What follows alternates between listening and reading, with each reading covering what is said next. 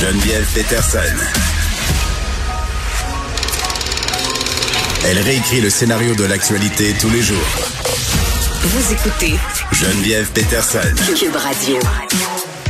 Des enfants de moins de 16 ans qui travaillent de plus en plus, on peut les voir dans nos commerces. On avait des chiffres ce matin de la CSST sur le nombre de blessures là, qui seraient en croissance, des blessures en milieu de travail. Il y a cette question-là qui est très, très préoccupante. Mais moi, comme, comme mère de trois enfants, dont deux adolescentes qui veulent travailler, je m'inquiète pour la réussite scolaire des jeunes. Moi, je vois des amis de ma fille qui font des 20, des 25 heures, des 30 heures par semaine, en plus d'aller à l'école. On en parle avec Égide Royer, qui est psychologue et spécialiste de la réussite scolaire. Monsieur Royer, bonjour.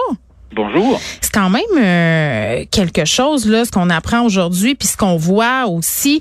Euh, on parle beaucoup des jeunes qui travaillent, des jeunes de 11 à 15 ans. Tu sais, c'est 11 ans, c'est quand même jeune pour travailler. Je comprends que c'est la pénurie de main d'œuvre, mais on dirait qu'on parle pas de la façon dont ces emplois-là pourraient affecter les études de ces enfants-là.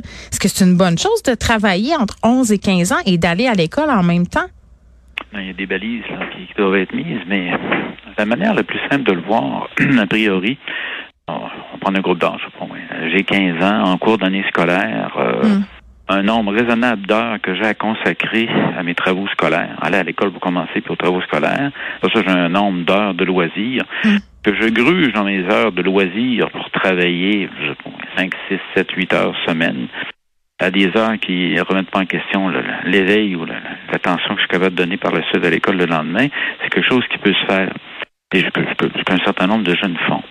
Néanmoins, on se retrouve, il y a une pression présentement du marché du travail parce que euh, Mhm. dès, que le- dès, dès que les taux de chômage deviennent très, très faibles et qu'on manque euh, de personnel, il y a une tendance à la hausse qu'on observe normalement au niveau de la des sorties sans diplôme, du décrochage scolaire. Donc ça, ces deux variables-là, le- la COVID est venue mélanger les cartes, mais il s'agira de voir. Et l'autre grosse question, on pourra peut-être en parler si vous jugez à propos, c'est la question qu'il va falloir qu'on finisse enfin à se décider qu'au Québec, tous les jeunes sont en apprentissage jusqu'à 18 ans, pas 16 ans. Oui, la CAQ a pensé à repousser euh, bon l'école entre guillemets obligatoire euh, à l'âge de, de 18 ans, mais moi j'ai la discussion en ce moment avec ma fille, Monsieur Roy, puis peut-être vous me permettrez de vous citer lors de nos prochains échanges. Moi, je suis d'accord pour qu'elle travaille cet été, elle a 15 ans, euh, mais mais de travailler des 15-20 heures pendant l'année scolaire, si on a le luxe de pouvoir s'en passer, parce que moi je suis bien consciente qu'il y a des jeunes en ce moment qui doivent aider leurs parents, juste à payer les factures, à payer le loyer, donc ils doivent malheureusement prendre un travail à temps partiel pour se faire. Mais si on a ce luxe-là, ce privilège-là de pouvoir se consacrer à nos études, est-ce que c'est mieux de pas travailler? Pendant l'école? Puis c'est quoi le nombre d'heures euh, qui est acceptable, qui serait acceptable? Parce que vous me parlez là de d'heures de loisirs. Tu sais, on a des jeunes qui sont en détresse, qui sont anxieux. Il me semble que juste travailler puis couper tous les loisirs, c'est une rampe de lancement vers l'épuisement encore plus. Oui, c'est ça, si on creuse trop sur la dimension loisir, mais il Ouais. faudrait que les jeunes ont des activités en plus. Là. Il y a, il y a- Ça, c'est vrai, le secteur sport. scolaire, puis le temps de temps qu'on a à consacrer à nos études là, À hors école, mais la question des activités, il y en a qui font du cheerleading, il y en a qui font du hockey, il y en a qui font toutes sortes d'activités. Rajoutez à ça 15-20 heures semaine de travail. Vous voyez bien que l'horaire ne rentre pas. Là. Il y a une question de, gros bon sens, surtout en cours d'année scolaire. Après ça, on tombe, il y a les emplois d'été, ça c'est une autre chose. Mais en cours d'année scolaire, je limiterais ça euh, au minimum du genre, c'est peut-être le vendredi soir, puis la, la partie de la journée du samedi ou quelque chose du genre. faut qu'il reste un temps pour un temps de jachère, si on veut, pour se reposer un peu. On a le temps, on a le temps de.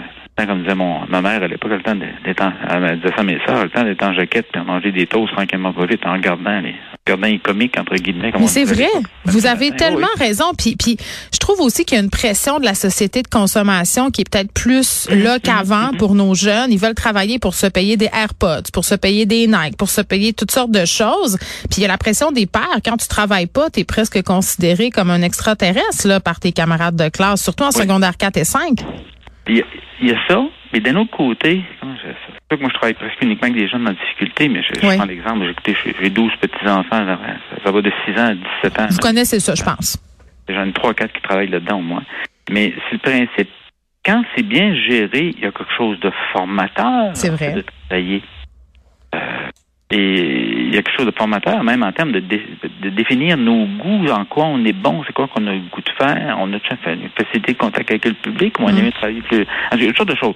C'est formateur, mais ça devient une question de dosage. L'autre aspect, là, je reviens à mon, mon, métier particulier, je m'occupe des 25, euh, des 20, 23, 24% de jeunes en difficulté au Québec.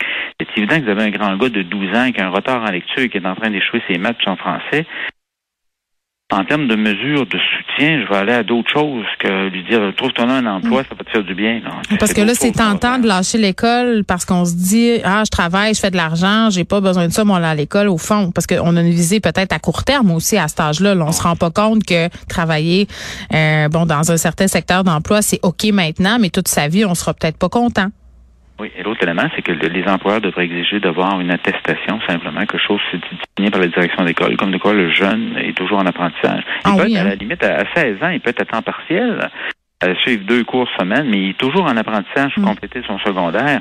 Vous savez, demain matin, votre grand-fille, mettons, de, de hypothétique, là. Mettons que vous avez une grand-fille de 15 ans qui se pointe pour acheter du tabac dans un dépanneur.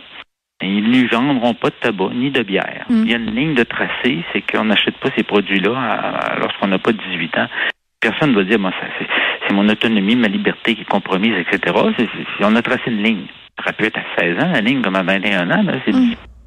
Il va falloir que si moi, j'ai 15 ans, 16, maintenant j'ai 16 ans, j'ai abandonné l'école, puis je suis en troisième secondaire parce que je vais aller travailler dans tel type de, de, de magasin ou de, de restaurant rapide il va falloir que je fasse une demande de dérogation. Au Québec, tout le monde doit être à l'école jusqu'à 18 ans, mais si je veux, si je ne veux pas, mes parents vont m'accompagner parce que je suis mineur et on va faire une demande que je demande d'être retiré de l'école avant 18 ans.